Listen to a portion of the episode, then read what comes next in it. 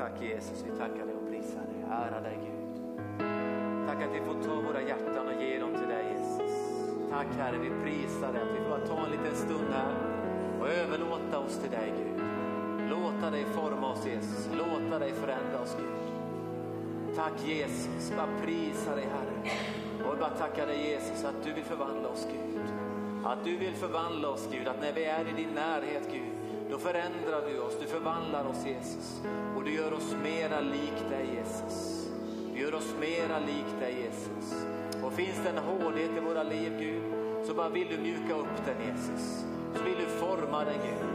Finns det något område i våra liv som är hårt, så vill du mjuka upp det Jesus. Genom din ande, genom din kraft. Tack att du vill forma oss och bli mer lik dig Jesus. Tänka som du tänker, leva som du lever, göra som du gör Jesus. Prisa dig Herre, prisa dig Jesus. Prisa dig Jesus, prisa dig Jesus, halleluja. Och all ära till dig Jesus, all ära till dig Jesus. Du är värd all vår uppmärksamhet, all vår lovsång. Tack Herre för din nåd, tack för din barmhärtighet. Tack att det är du Gud som förvandlar oss. Det är du Gud som förändrar oss Jesus. Prisa ditt heliga namn. Tacka dig Jesus, prisa dig. Halleluja Jesus. Halleluja Jesus. Tack helige Ande för att du är här just nu. Du vill tala till våra hjärtan. Du vill verka den här stunden Gud, fortsättningsvis under den här gudstjänsten. Tack att vi stänger inte av och på din kraft. Men vi kan ge vår uppmärksamhet till dig. Och det vill vi göra fortsättningsvis nu. Vi ber att du ska fortsätta att tala till våra hjärtan. Så som du har gjort hittills Herre.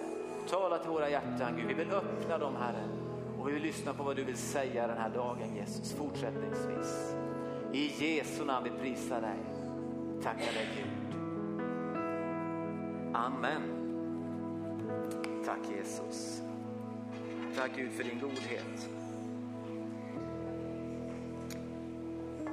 Varmt välkommen till församling Guds kraft idag. I Sävsjö, om inte vi har sagt det innan för dig som är med online också. Du har kommit till en församling i Sävsjö som heter Guds kraft. Tack så mycket för lovsången. Fantastiskt att få prisa Herren tillsammans. Det är perspektiv att se på Gud.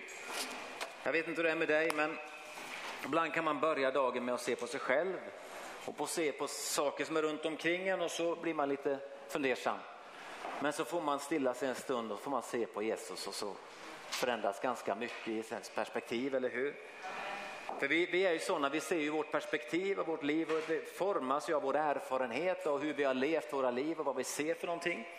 Och så får det forma ganska mycket våra tankar.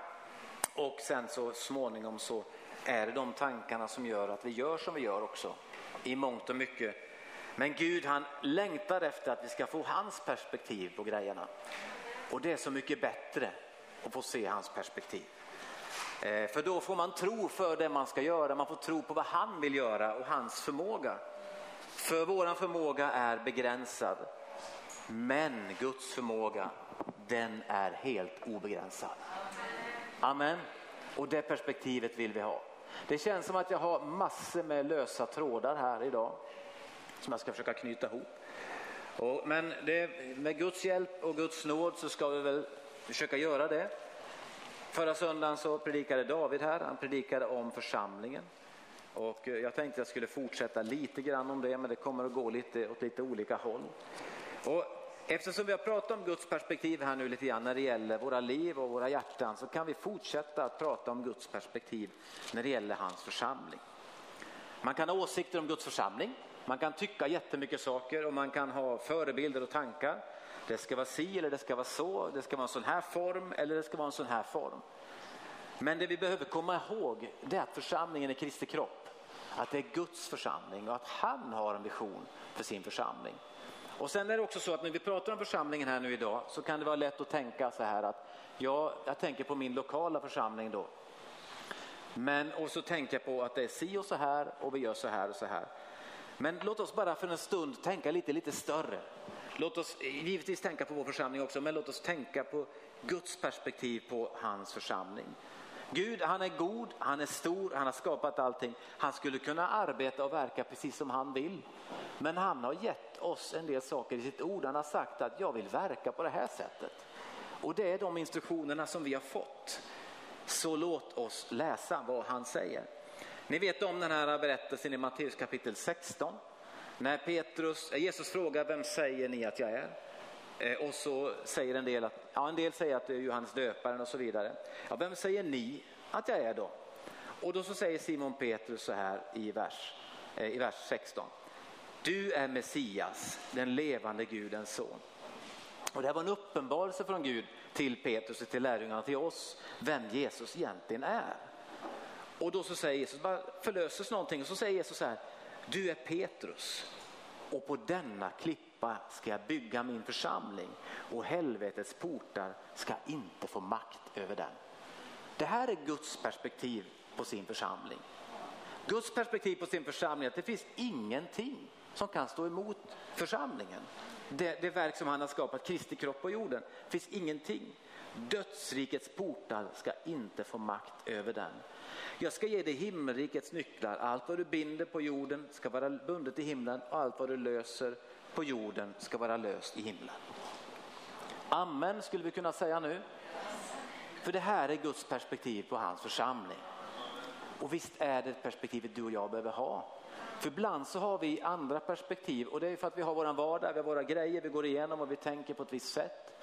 Och sen är vi vana människor, vi fastnar i former. Församlingen det är söndagsgudstjänsten. Och söndagsgudstjänsten börjar med eh, en lovsång och sen är det pålyssningar och sen är det predikan och förbön och så går vi och fikar. Men församlingen är nog mycket, mycket mer. Församlingen är du och jag i våra liv och våran vardag. Församlingen är inte en byggnad. Församlingen är inte en kyrka. Församlingen är människor. Kristi kropp. Och så tänker jag så här då, om det här är Guds perspektiv på hans församling, det här är hans plan, att helvetets portar ska inte få makt över den. Om du och jag då är insatta i Guds församling genom Guds nåd, så ska alltså dödsrikets portar inte få makt över oss. Faktum är det att Guds kraft, Guds makt sträcker sig genom hela livet in i döden. Ingenting kan stoppa hans församling.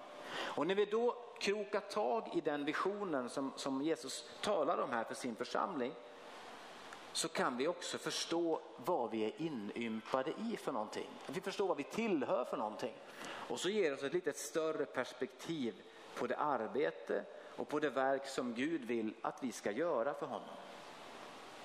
Eh, och sen vill jag säga en sak till då i början här nu som vi också måste komma ihåg. Att en organism och den, den saken som församlingen är, är någonting mycket mer än en förening. Församlingen kan ha olika former, det kan vara en föreningsform eller en stiftelseform. Eller på, men det är inte det som är grejen. Formen är inte grejen utan församlingen är Kristi kropp.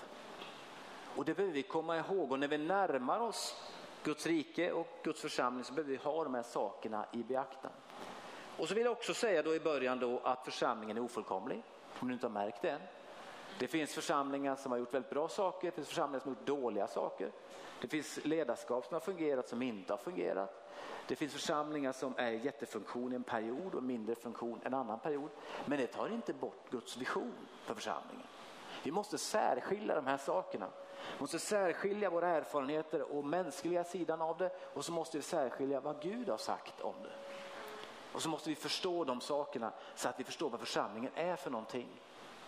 Och, och det här kan också ge oss lite tro för vad vi ska göra. För om vi får det här perspektivet i församlingen, då kan det också få oss att förstå att det är inte min församling. Det är Guds församling.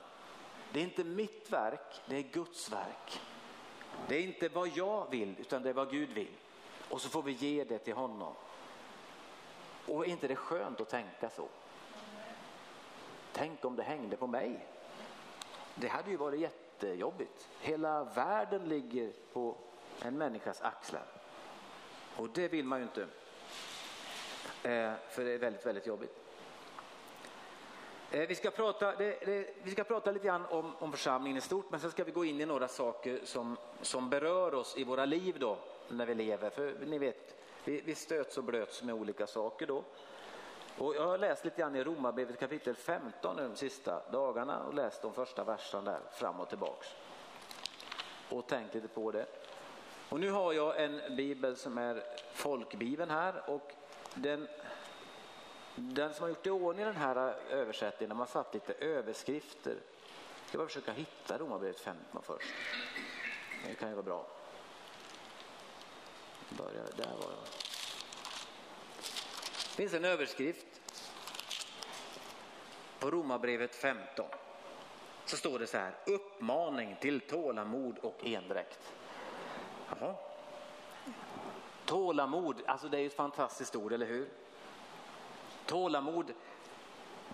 Jag tänker på tålamod så tänker jag på Lotta på Bråkmakargatan. För då är det så här att i en, i en sån här sekvens vi såg på film när barnen var små så satt vi och kollade på Lotta på Bråkmakargatan och så är de iväg med sin familj och så ska de fiska. Och sen så börjar barnen leka lite där och så pojken han börjar härma sin pappa och så går han runt och säger Tålamod är fiskarens bästa vän, säger han. Tålamod kan ju låta ganska tungt då. Eh, men, men eh, det är ganska roligt. Så tänkte jag det är faktiskt ganska bra att säga så också nu, tålamod är fiskarens bästa vän eftersom det här med fiskeri verkar vara något som Jesus tycker är bra. Han ägnar sig åt det. Han har kallat oss att vara människofiskare, så tålamod är någonting väldigt bra. Vi behöver ha det i våra liv. Det är ett av andens frukter också. Galaterbrevet 5 pratar om andens frukter, det pratar om flera saker, bland annat tålamod. Och för att bara understryka det med, med tålamod, en, en, liten sväng till. Är det någon som har märkt att vi behöver tålamod ibland? Ja. Ibland behöver vi tålamod med oss själva. Och mest tycker jag i alla fall. Och ibland så tror man att det är andra man är otålig på, så egentligen är det sig själv man är frustrerad på. Tycker jag i alla fall. Men i, i Hebreerbrevet kapitel 6 så står det no, några saker här. Eh, kapitel 6. Men vi önskar, i vers 11, att var och en av er ska visa samma iver att bevara full visshet i hoppet ända till slutet. Så att ni inte blir tröga utan följer dem som genom tro och uthållighet får det utlovade arvet. I den gamla översättningen står det tro och tålamod får det utlovade arvet. Vi behöver tålamod. Ibland tänker jag på Abraham då när vi pratar om tålamod. Han fick ett löfte från Gud. Församlingen har ett löfte. Vi har ett löfte om vår församling här. Vi har ett löfte. Det finns andra stora generella löften. Men visst, en del saker hände inte på en gång. Lärjungarna när de när de, eh, första församlingen startades och lärjungarna gick ut för att förkunna evangelium så sa de att Jesus kommer snart tillbaka. För Jesus sa ju det att på samma sätt som jag går upp till Fadern så kommer jag komma tillbaka igen. Så det har varit talesätt bland lärjungarna att Jesus kommer tillbaka, han kanske kommer tillbaka under vår livstid. Och de blev hånade lite för det, för Jesus kommer inte tillbaks då. Men det är Guds perspektiv på saker. Och i Guds perspektiv tar saker kanske längre tid än vad vi tänkte. Vi pratade om det igår så sent hemma, det gamla uttrycket strax. Ni vet det. Vi som har varit med ett tag, vi som läste 1917 års översättning i massor med år, står det lite gång på gång att Jesus han botade någon och strax då fick den här personen sin styrka. Och så tänker man strax då, så vad lägger vi ordet strax egentligen? Vad tänker du när du tänker på strax? Tio minuter? En kvart? Eller vad tänker du? Jag kommer strax. Det är jätte så här, det finns säkert en definition, jag har inte slagit upp det. Men vad betyder det egentligen strax? Snart. Vad är snart då? Det är ju väldigt, väldigt olika för olika personer har vi märkt. En del är ju snart på en gång och en del är snart senare. Va? Och det är det som också kommer in det här med tålamodsperspektivet då. När Gud säger att han ska göra en sak. Vad, när? Det vet vi inte. Och vad behövs tills vi kommer dit? Jo, vi behöver tro och tålamod. Vi behöver se det Gud har sagt och så behöver vi fortsätta ha tålamod med den tiden som vi behöver vänta. Och då kommer jag också in det som jag nämnde om Abraham då. Det tog ju många år efter han fick löftet tills han fick se det uppfyllt. Och faktum var att han fick inte ens se hela löftet uppfyllt under sin tid. Han fick se en del av löftet. De fick sitt löftes son. Det var ett mirakel att Isak kunde födas. Men det stora, stora hela perspektivet för Guds löfte var mycket, mycket, mycket, mycket, mycket större än så. Det var ju både löftet till Guds förbundsfolk men med syftet att kunna sända Jesus och med nästa syfte att du och jag skulle få möta honom med frälsning för hela mänskligheten. Men det perspektivet vet jag inte om, om Abraham egentligen förstod. Det är inte alltid vi förstår heller vad Gud har sagt till oss, både personligen men generellt som församling. Men vi behöver hålla fast vid hans ord även när vi frestas att tvivla. Därför att Gud har sagt någonting. Hänger ni med på mitt tankesätt här? Att, att vi, vi behöver förstå Guds perspektiv när vi går igenom frestelser och när vi går igenom saker som får oss att fundera. Hur i hela friden ska det här gå till med det här folket? Den och den och den och då. Och jag mitt i alltihop. Ja. Men det står i skriften att Gud utväljer faktiskt de som inte är något i den här världen. Och han vill använda oss. Gud vill använda oss som lerkärl. Precis som Marie bad ut här. Att han formar oss. Så låt oss vara med honom. Okej, okay. det här är lite grunden för det jag tänkte prata om idag. Det är egentligen två saker och det är just överskriften i Romarbrevet 12 och 15. Tålamod och endräkt, eller tålamod och enhet kan man säga. Endräkt, ett fint ord. E- Enhet tänkte jag prata lite grann om. Eh, det här med tålamod då. Ni vet i fjärde Mosebok kapitel 12 och 3 så beskrivs Moses som den saktmodigaste människan som hade levt på jorden. Det är den gamla översättningen igen. Den nya översättningen står den ödmjukaste. Men jag tyckte det saktmodiga, det var, det var väldigt, väldigt annorlunda ord tänkte jag. Det är ju ingen sakt, jag är saktmodig. Inte trög. Vad betyder det? Så drog jag upp det här ordet saktmodig då. Det är ett gammalt ord som har några synonymer. Jag läser upp dem här. Okej, okay, är ni beredda? Om ni antecknar. Fridsam, tålig, foglig, beskedlig, fördragsam, blid, fredlig, lugn, ödmjuk, from, fredsälskande, fromsint, godsint, helgonlik långmodig. Och det här var ju, det är, det är ingen partysnubbe precis. Nej, jag bara skojar. Men alltså alla de här sakerna, alltså, det här är bara en beskrivning av vad saktmodig betyder. Tänk dig om Mose han drog ut hela folket i öknen. Jag vet inte hur många Israels folk var riktigt, men jag för mig att de var någon miljon ungefär.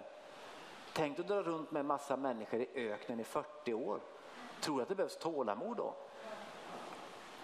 Och tänk dig Gud då som skulle ha tålamod med det här folket. Tänkte han vilket tålamod han har.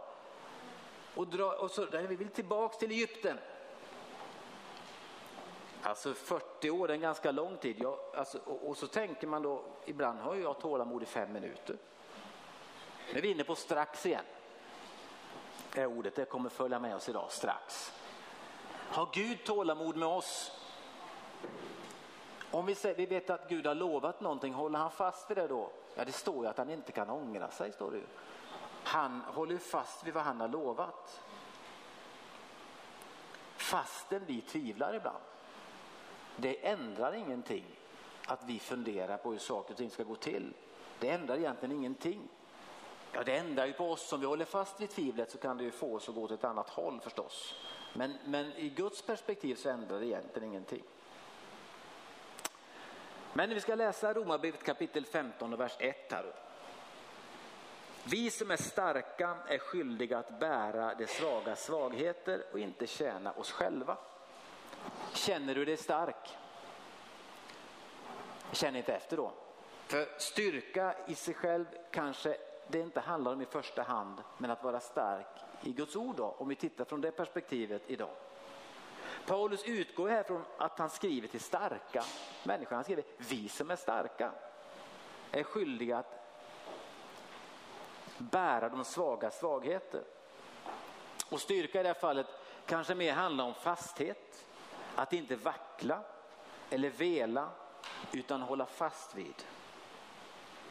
Nu är det så med oss människor att vi kan vara starka på vissa områden och så kan vi vara svaga på andra områden.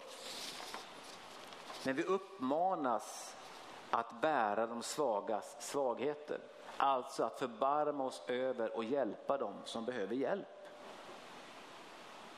Och i Galaterbrevet kapitel 6 och 2 så står det så här. Bär varandras bördor så uppfyller ni Kristi lag. Ni vet ju det att vår vandring med Gud den går åt två håll. Min kärlek till Gud. Den visar sig i min kärlek till min nästa. Det går inte att ha en envägsgrej där va. Utan jag lever ut det som jag har fått ifrån Gud till min nästa.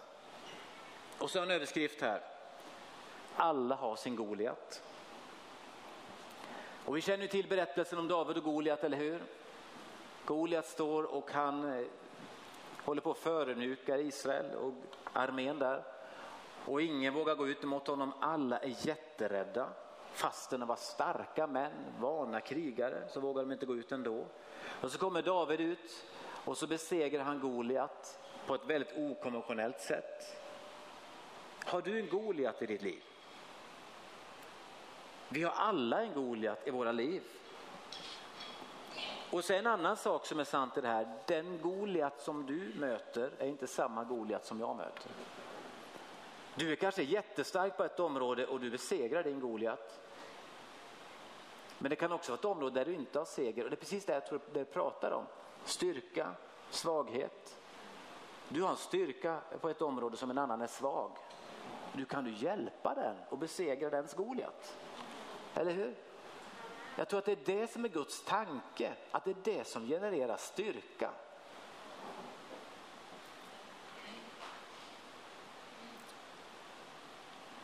Det kan vara svårt att acceptera andras svagheter för man tycker att de är jobbiga. Men det här är väl ingenting, vad hela friden, det är väl bara För att det är ett område som du har seger på. Men en annan människa kanske inte har det. Och det är det jag tror Jesus, eller, Paulus menar lite grann, han skriver det här. Vi som är starka är skyldiga att bära de svaga svagheter och inte tjäna oss själva. Att sträcka sig ut och hjälpa sin broder att bära hans börda. Att sträcka sig ut och hjälpa sin syster och besegra hennes Goliat. Jag får inte seger över din Goliat. Nej, men då tar jag tag med dig här nu för jag har fått seger över den här Goliat. Nu drämmer vi till den här jätten så han får dra. I Jesu namn. Och det är din svaghet men det är min styrka. Låt oss stå tillsammans i detta. Och det är det som är styrkan. Jag tror att isolering och ensamhet är väldigt, väldigt vanligt idag i vårt samhälle. Fastän vi är så uppkopplade, fastän vi har sociala medier, vi kan kommunicera oerhört mycket. Vi borde inte vara ensamma.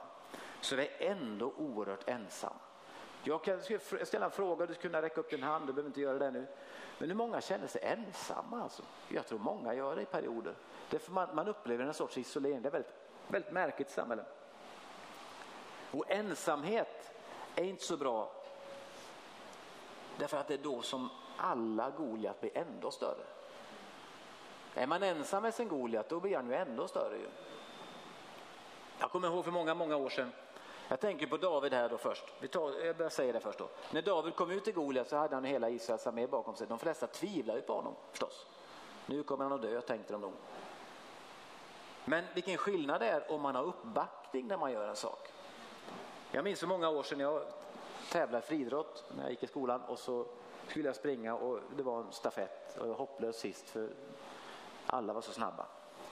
Och jag skulle springa min sista sträcka, det är ingen idé att springa, jag kan ju gå i mål tänkte jag. Men då började alla ropa och heja på det så då tog man i och sprang i alla fall då fast man kom sist. Visst är det bra att stötta då den som är utsatt?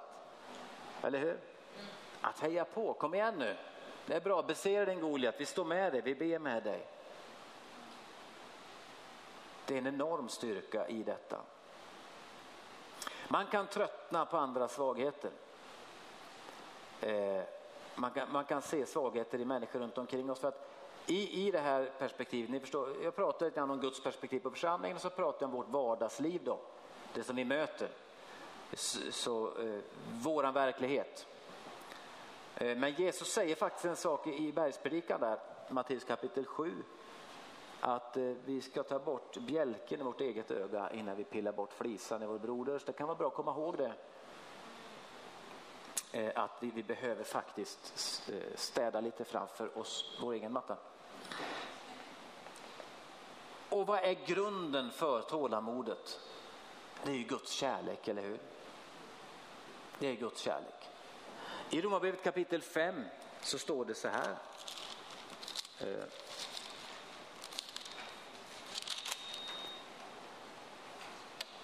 Då vi alltså har förklarats rättfärdiga av tro har vi frid med Gud genom vår Herre Jesus Kristus.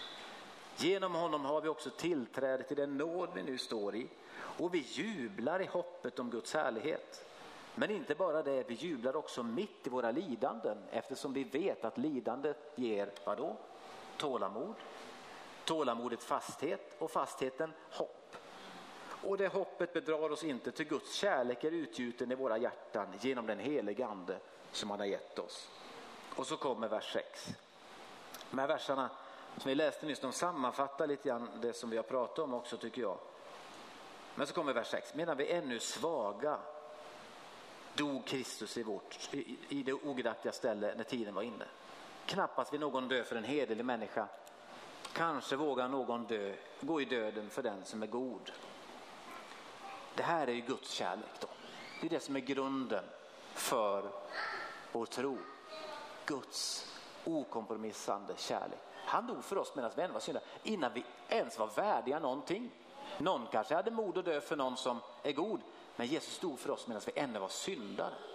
Och det är det som är grunden för tålamodet, för att sträcka sig ut till sin nästa. Tre ord om kärlek i grundtexten. Ni har säkert hört det förut.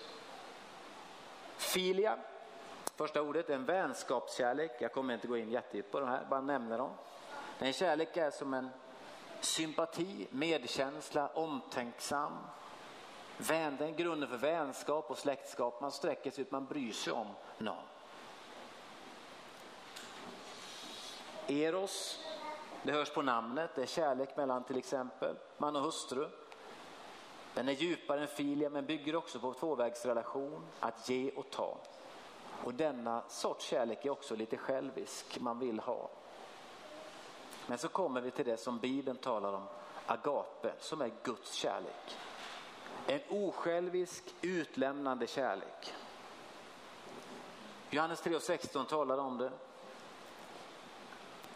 Det är själva grundpelaren i vad det innebär. En kärlek som älskar förbehållslöst utan att förvänta sig något igen.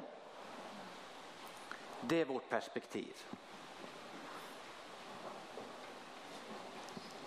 Amen. Låt oss läsa vidare här också i Romarbrevet 15. Det står i vers 1 vi som är starka är skyldiga att bära det svaga svagheter och inte tjäna oss själva. Eller behaga söka glädje åt oss själva. Var och en av oss ska tjäna sin nästa till hans bästa och hans uppbyggelse. Kristus tjänade inte sig själv utan bar våra svagheter så som det står skrivet. Dina smädares smädelser föll över mig. Så Kristus är mallen och utgångspunkten. Vi ska ju komma ihåg här nu när vi läser Romarbrevet 15, igen som vi sa för en stund sedan, att kapitelindelning höll man inte på med när man skrev breven. Kapitel 15 är en fortsättning av kapitel 14. Har ni läst Romarbrevet 14 någon gång? Om ni kommer ihåg vad det handlar om? Det är förstås att ni inte kan komma ihåg precis här och nu, det förstår jag. Men det handlar lite grann om hur man förhåller sig då. Paulus pratar lite grann om mat och dryck till exempel. Om, om min broder tar anstöt för att jag gör på ett visst sätt så kanske jag ska låta bli det för hans eller hennes skull. Därför att, eh, av hänsyn till den personen. Vår livsstil påverkar andra. Och det är väldigt intressant att läsa då de här kapitlen 14 och 15 när man tänker på hur vårt liv och vår värld ser ut idag. Eh, för om man läser 14 och vers 7 här så står det Ty ingen av oss lever för sig själv och ingen dör för sig själv. Lever vi så lever vi för Herren. Dör vi så dör vi för Herren. Vare sig vi lever eller dör tillhör vi alltså Herren. Ty Kristus har dött och fått liv igen för att han skulle vara Herre över både levande och döda. Vi lever alltså inte för oss själva. I vår tid så är det här sådana nyckelversar därför att idag så har det blivit så att jag gör det som känns rätt för mig. Jag följer mitt hjärta oavsett vad det gör för en annan människa. Men hänsyn och respekten för sin nästa gör att man faktiskt låter bli vissa saker. Sen är det en fantastisk vers då, i vers 17. Det står att Guds rike består inte i mat och dryck utan i rättfärdighet, frid och glädje i den helige ande. Vi måste komma ihåg att församlingen är inte bara en förening som alla andra. Det är Guds perspektiv på församlingen. Men just nu så lever vi inte direkt i kollektivismens era. Vi pratade om det också häromdagen med några stycken, satt och pratade om olika generationers sätt att tänka. Den äldre generationen, till exempel de som var födda på 20-30-talet, man tänkte mycket mer vi. Idag tänker man mycket mer jag. Och det påverkar oss också som troende. Vi liksom är inte opåverkbara av det här utan vi är påverkade av det. Vi behöver komma ihåg det, att det jag gör påverkar andra. Det påverkar de som är runt omkring mig, det jag ber och det jag tänker. Nu ska vi ta en liten, liten sväng kring det här också. Att hålla oss till Guds ordet. För det här kommer in som en sån viktig del i perspektivet på församlingen. Att vi behöver hålla oss till vad Bibeln säger, vad Guds ord säger. Och vad han har sagt för någonting. Och, och Paulus fortsätter att prata då i Romarbrevet 15, nu är vi tillbaka där igen då. Så säger han så här i vers 4. Till allt som tidigare har skrivits är skrivet till vår undervisning för att vi genom den uthållighet och tröst som skrifterna ger ska bevara vårt hopp. Låt oss hålla fast vid Guds ord. Låt oss inte glömma det som vi har lärt oss. Låt oss förbli kvar i det som vi faktiskt har fått del av. I kärnbibeln så står det så här. Allt som på förhand skrivits ner i Bibeln står där för att undervisa oss, ge oss instruktioner, doktriner, lärosatser. Detta för att vi genom tålamod, uthållighet och genom den uppmuntran som skrifterna ger ska kunna hålla fast i vårt hopp. Det ger en förväntan och en framtidstro. Skrifterna ger uppmuntran och hopp. Vad är det för hopp som skrifterna ger? Hoppet om frälsning, hoppet om evigt liv, hoppet om att Jesus ska komma tillbaka, hoppet om en ljus framtid. Skrifterna ger hopp. Vi tappar det perspektivet, tappar vi hoppet. Tappar vi hoppet så tappar vi glädjen. Tappar vi glädjen tappar vi kraften. Tappar vi kraften så slutar vi med det som vi ska göra. Låt oss hålla fast vid Guds ord. Guds ordet är det som ligger till grunden för våra liv. Skrifterna ger oss uppmuntran och hopp. Det är mycket som ifrågasätts idag. Vi har ett normkritiskt samhälle. Egentligen tycker jag inte om uttrycket normkritik, för egentligen är normkritik bara egentligen att byta ut en norm mot en annan norm. Och den normen ska gälla och alla ska in i den strömlinjeformade normen och nåde den som säger någonting annorlunda.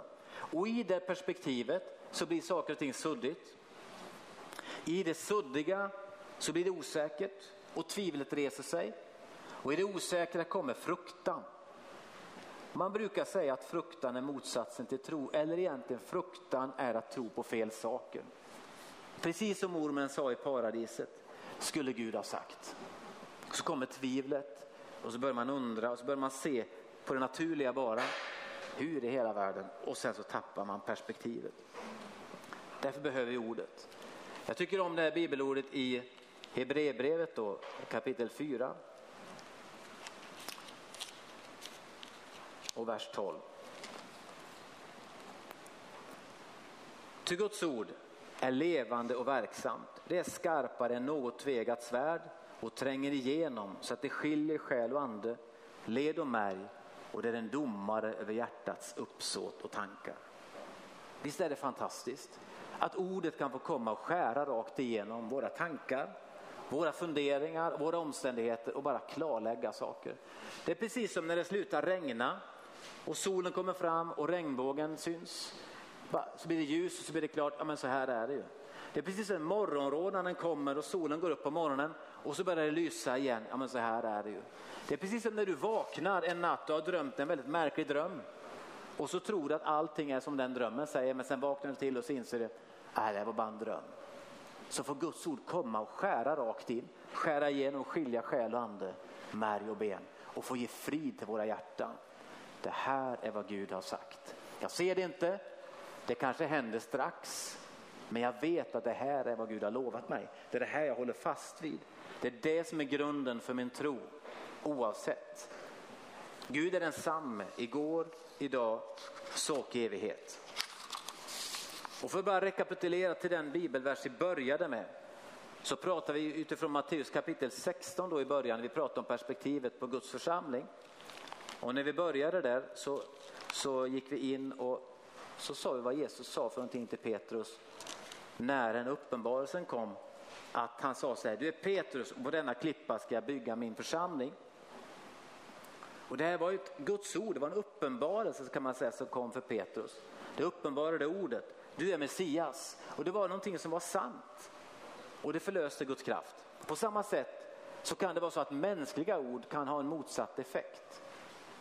Och i vers 23 så kommer det precis i samma tillfälle ett mänskligt ord ur samma mun. Så här fungerar vi människor. Då tog Petrus honom åt sidan och började motsäga honom. Gud är nådig mot dig herre, detta ska aldrig hända dig. Och då har Jesus pratat om sin död. Nej, nej, nej, det, det, det stämmer inte. Sluta prata på det där viset. Men hur reagerar Jesus då? I vers 23, han är ganska hård här. Jesus vände sig om och sa till Petrus, gå bort ifrån mig Satan. Du vill få mig på fall. Vad du tänker är inte Guds tankar utan människotankar. Så det här ordet då som kom, som var precis tvärt vad Guds plan var då för Jesus. Det vart ett motstånd, en frestelse att gå åt ett annat håll. Och Jesus tillrättavisade skarpt.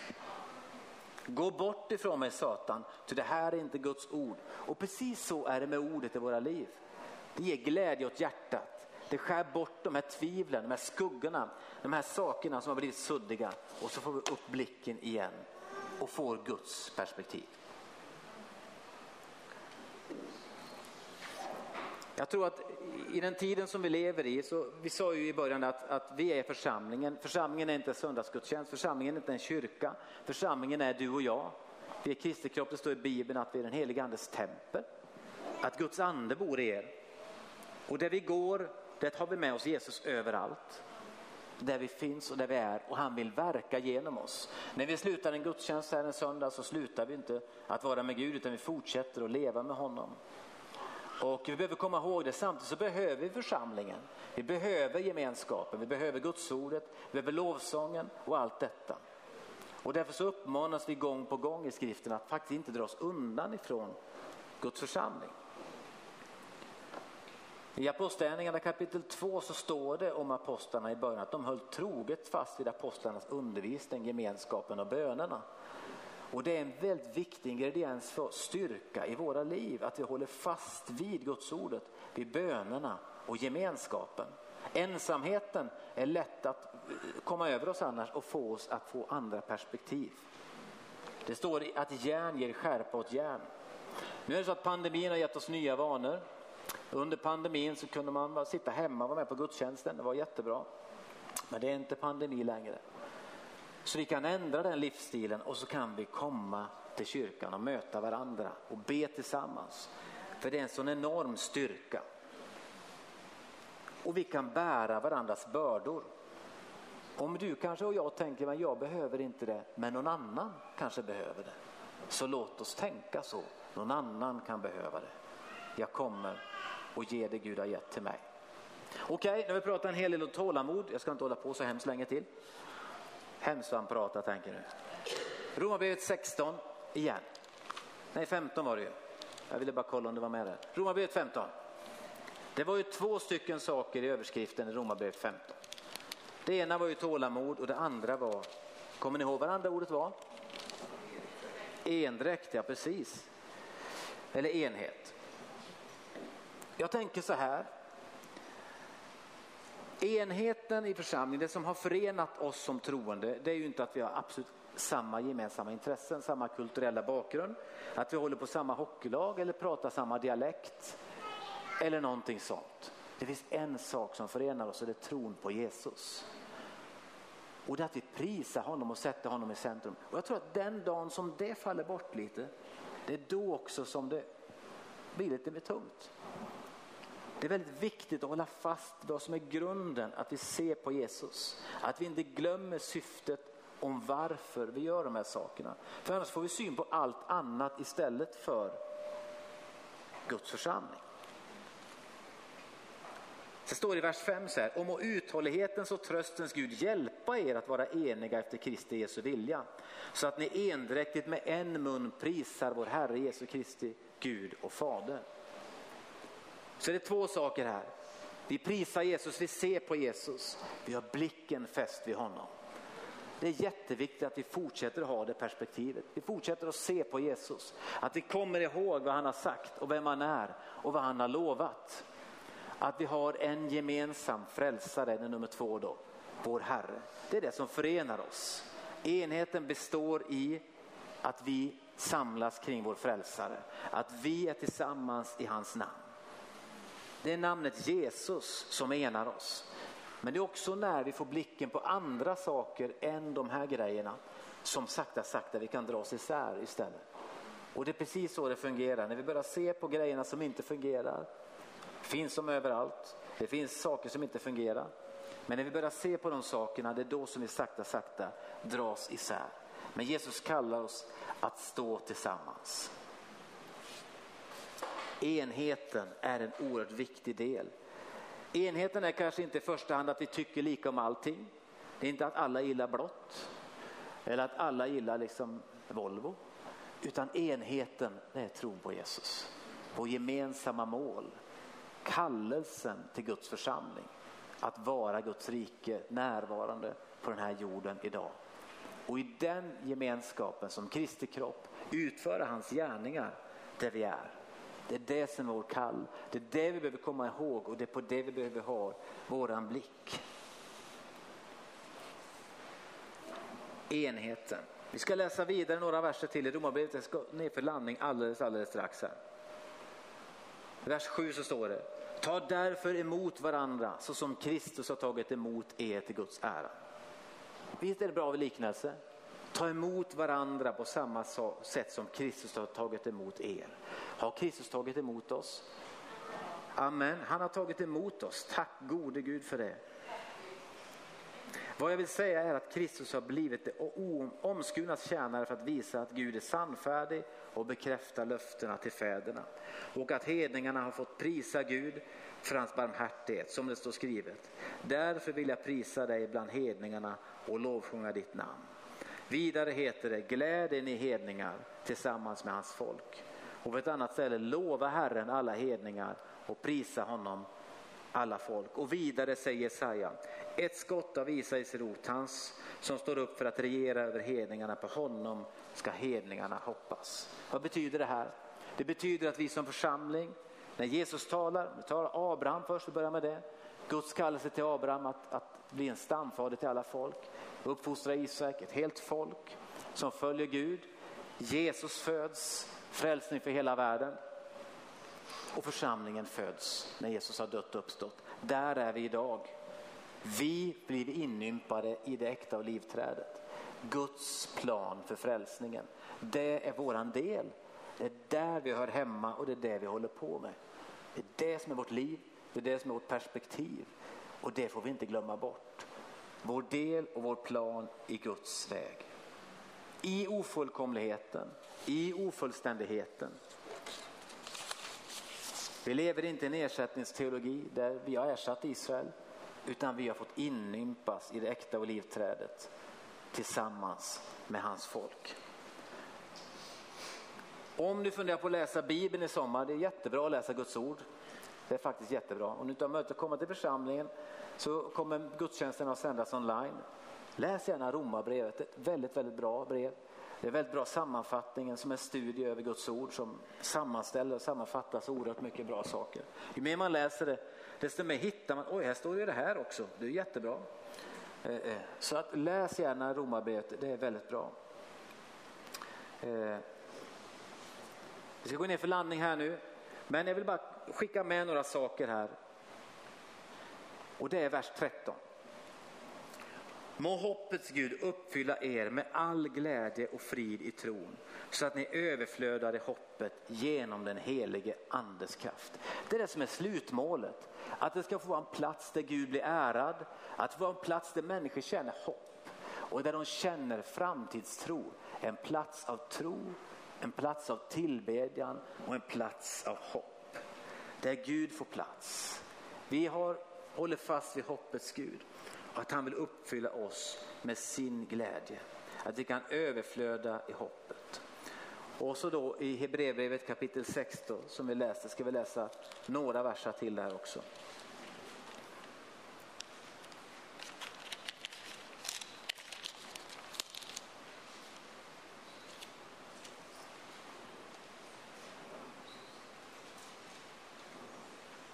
Vers 17.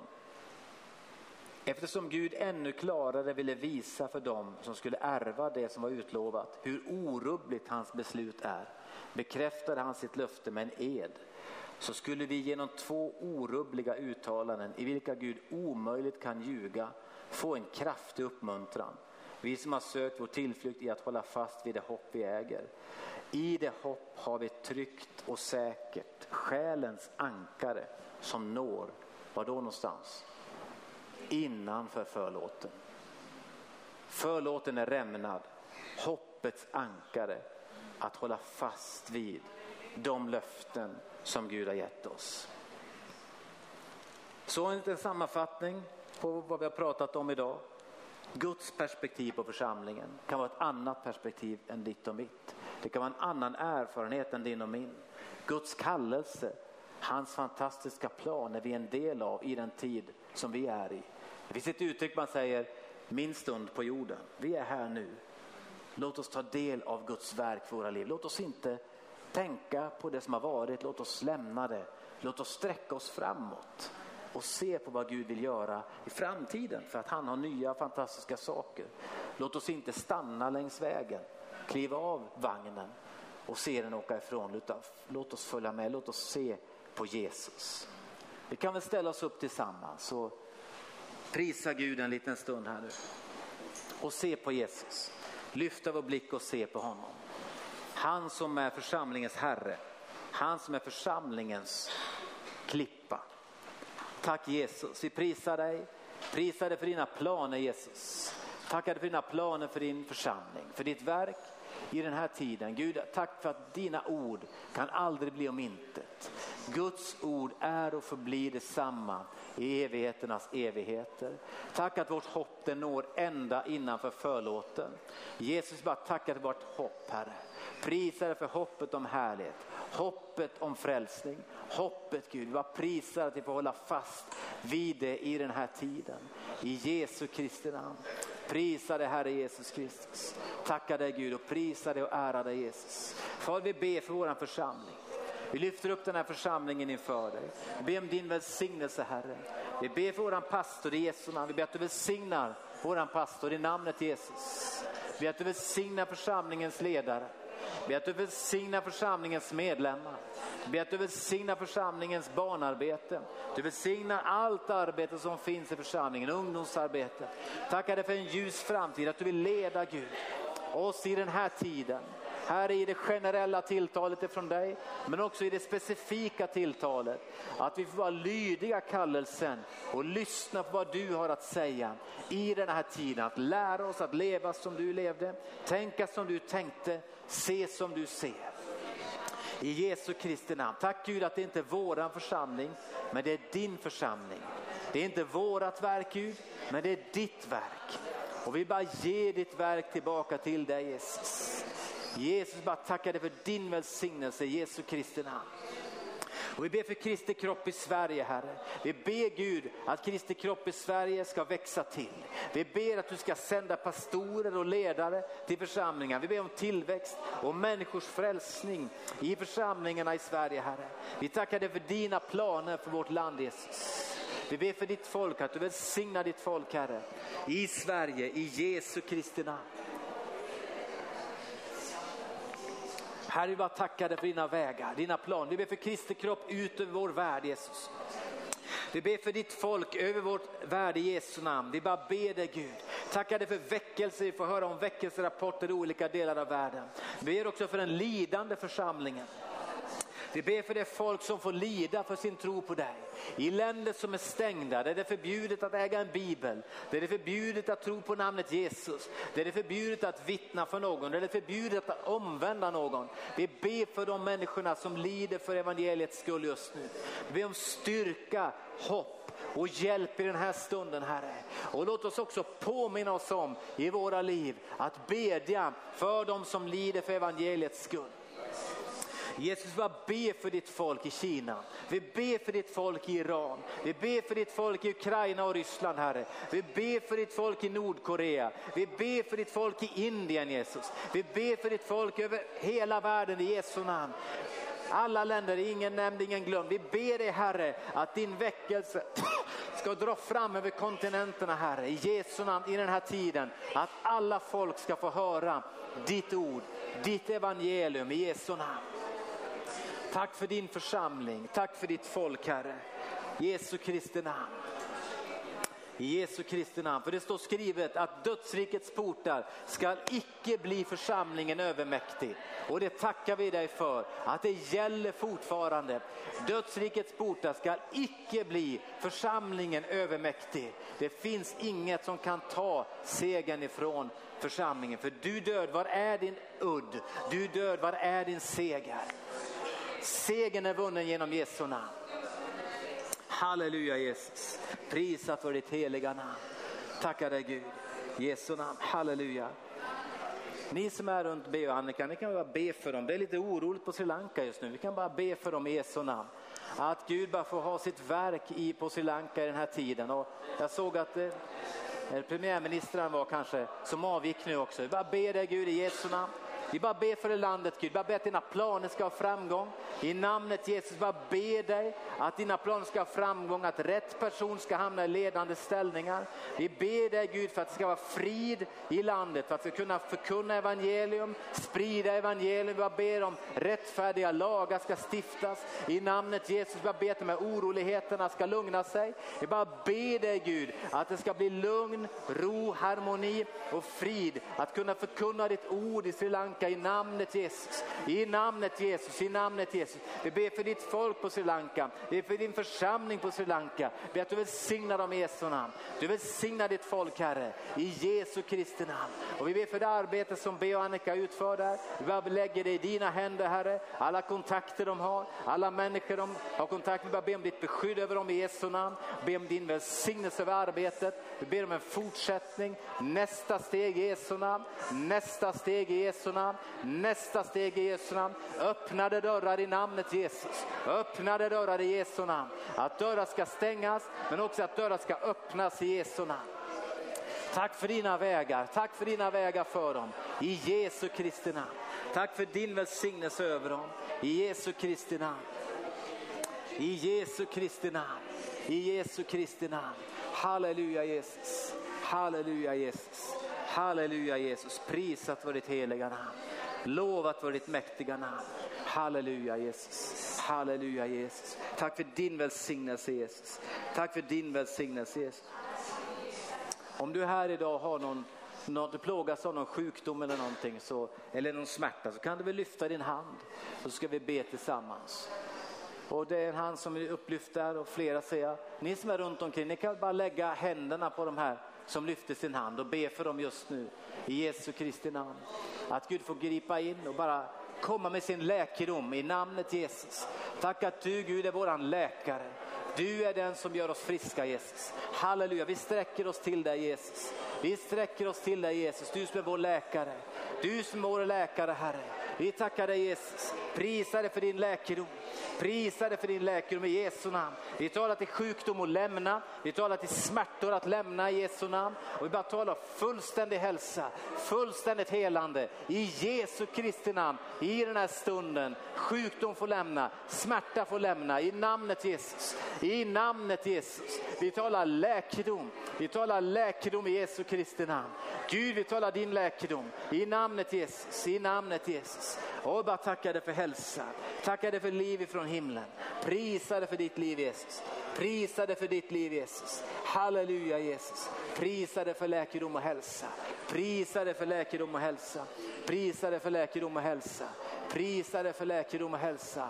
I Jesu Kristi namn. I Jesu Kristi namn. I Jesu Kristi namn. Halleluja Jesus. Halleluja Jesus. Det kom in ett bönämne till via chatten. Det är ytterligare en person som har magsmärtor. I namnet Jesus. Bara tacka dig Gud för läkedom. Bara tala till med magsmärtorna och lämna Jesu namn. Magsmärtor lämna i namnet Jesus. Vi talar hälsa, vi talar liv just nu. Precis Jesus som att du gick runt och gjorde gott och botade alla som var under djävulens våld så botar du just nu från dessa magsmärtor. I namnet Jesus, i namnet Jesus, i namnet Jesus. Vi talar läkedom. Vi talar läkedom i Jesu namn. Läkedom i Jesu Kristi namn. Vi tackar dig för att just du kommer med, med din hälsa. Du kommer med ditt liv Jesus. Du kommer med ditt hälsa och du kommer med ditt liv i Jesu namn. I Jesu Kristi namn. I Jesu Kristi namn. Och bara tackar dig för att du är vår läkare. Du är vår läkare och du som har smärta i ditt knä. I Jesu namn. Vi bara talar läkedom till det knät just nu. I namnet Jesus. Läkedom till det knät nu. Just nu i Jesu Kristi namn. Att den här smärtan får lämna. Att den här oböjligheten får försvinna. Att den här omöjligheten får lämna. Att knän ska fungera. Leder ska smörjas upp i Jesu namn. Tack för läkedom i den här stunden i Jesu namn. I Jesu Kristi namn. Åh, du är vår läkare Herre. Du är vår läkare Herre. I Jesu namn. I Jesu namn om du plågas av huvudvärk. I Jesu Kristi namn. Bara tala läkedom till den som har huvudvärk just nu. Läkedom i namnet Jesus. Huvudvärk får lämna. Och i Jesu namn om du har haft huvudvärk i 20 år så bara talar vi läkedom just nu. Vi talar läkedom just nu i Jesu namn. Huvudvärken får lämna, plåga får lämna i namnet Jesus. Och du som är utbränd, det finns människor som är utbrända, som upplever en depression. Vi bara står emot depression i Jesu namn. I Jesu Kristi namn, Jesus bara ber att du lyfter av den här bördan. Bara lyfter av den här bördan. Du ska leva och du ska kunna göra det du har gjort innan. Vi talar läkedom i namnet Jesus. Från all utbrändhet, från all utmattningsdepression. I Jesu Kristi namn. Vi talar läkedom i den här stunden. I namnet Jesus. I namnet Jesus. I namnet Jesus. I namnet Jesus. Åh, bara tacka dig Jesus. Och bara tacka dig Jesus. Halleluja Jesus. I Jesu namn, i Jesu namn, i Jesu namn. Jag tror att det är någon speciell som upplever som en utmattningsdepression eller som upplever någon slags utbrändhet. Men i Jesu namn, Gud, bara tala till dig att du ska bli helad. Du ska bli frisk och du ska kunna leva det liv som du längtar efter i ditt hjärta. Att Gud bara vill komma till dig där du är och göra det mirakel som är omöjligt i det naturliga. Med läkedom just nu i Jesu namn. Åh, läkedom ifrån himlen. Läkedom strömmar just nu i Jesu namn. I Jesu namn. Hopplöshet får lämna. Hopplöshet får lämna. Hopp ifrån himlen just nu. Hopplösheten får lämna i Jesu namn. Hopplösheten får lämna i Jesu namn. Och bara tala hopp. Hopp i Jesu namn. Åh, i namnet Jesus. Ett hoppets ankare som når innanför förlåten. Innanför förlåten. Gud har goda planer för dig. Han har goda planer för dig. Hoppets ankare som når innanför förlåten. Att ge dig en framtid och ett hopp. I Jesu namn. Och förvirring får lämna. Förvirring får lämna i namnet Jesus. All förvirring, all tvivel. Åh, Jesu namn. I Jesu namn, tvivel får lämna. Tig var stilla i Jesu namn. Halleluja Jesus. Prisa dig Jesus. Om du är här eller du lyssnar på det här och känner att du har gått din egen väg och lämnat din tro på Jesus. Idag finns bara en möjlighet för att komma tillbaka till Jesus. Du kanske aldrig har trott på Jesus. Idag så kan du ge ditt hjärta till Jesus. Säg ja till Jesus. Säg bara ja till honom. Säg bara ja till honom. Jesus, jag tror på dig. Jesus, jag tror på dig. Kanske ska be den här bönen, en enkel frälsningsbön. Och du kan be med i den bönen. Jag ber före och så kan du be efter. Fader, jag kommer till dig just nu. Jag tackar dig för att du älskar mig. Jag vill ta emot dig nu i mitt hjärta och lämna mitt gamla liv. Jag vill komma till dig nu Jesus. Och jag tackar dig för att du föder mig på nytt. Och du fyller mig med dig själv. Tack Jesus. Tack för frälsningen. Tack för livet. Tack att jag får tillhöra dig. Tack att jag får tro på dig. Jag bekänner dig nu Jesus som min Herre. Du är min Herre Jesus. Du är min frälsare Jesus. Och nu tillhör jag dig. Tack Jesus. Om du bad med den här bönen, kanske för första gången. Du känner någon som är troende så kontakta dem. Känner du ingen som är troende får du gärna kontakta vår församling. Vi vill gärna höra från dig. Det är det bästa som kan hända i ditt liv. Att ta emot Jesus. Halleluja. Halleluja Jesus. Tack Jesus, vi prisar ditt heliga namn. Tack Jesus för ditt ord som vi har fått höra idag, tagit del av idag. Vi ber att ditt ord ska bära frukt i våra liv. Vi ber att det ska bära 30, 60, 100 faldig frukt. I Jesu namn. Nu prisar vi Gud tillsammans.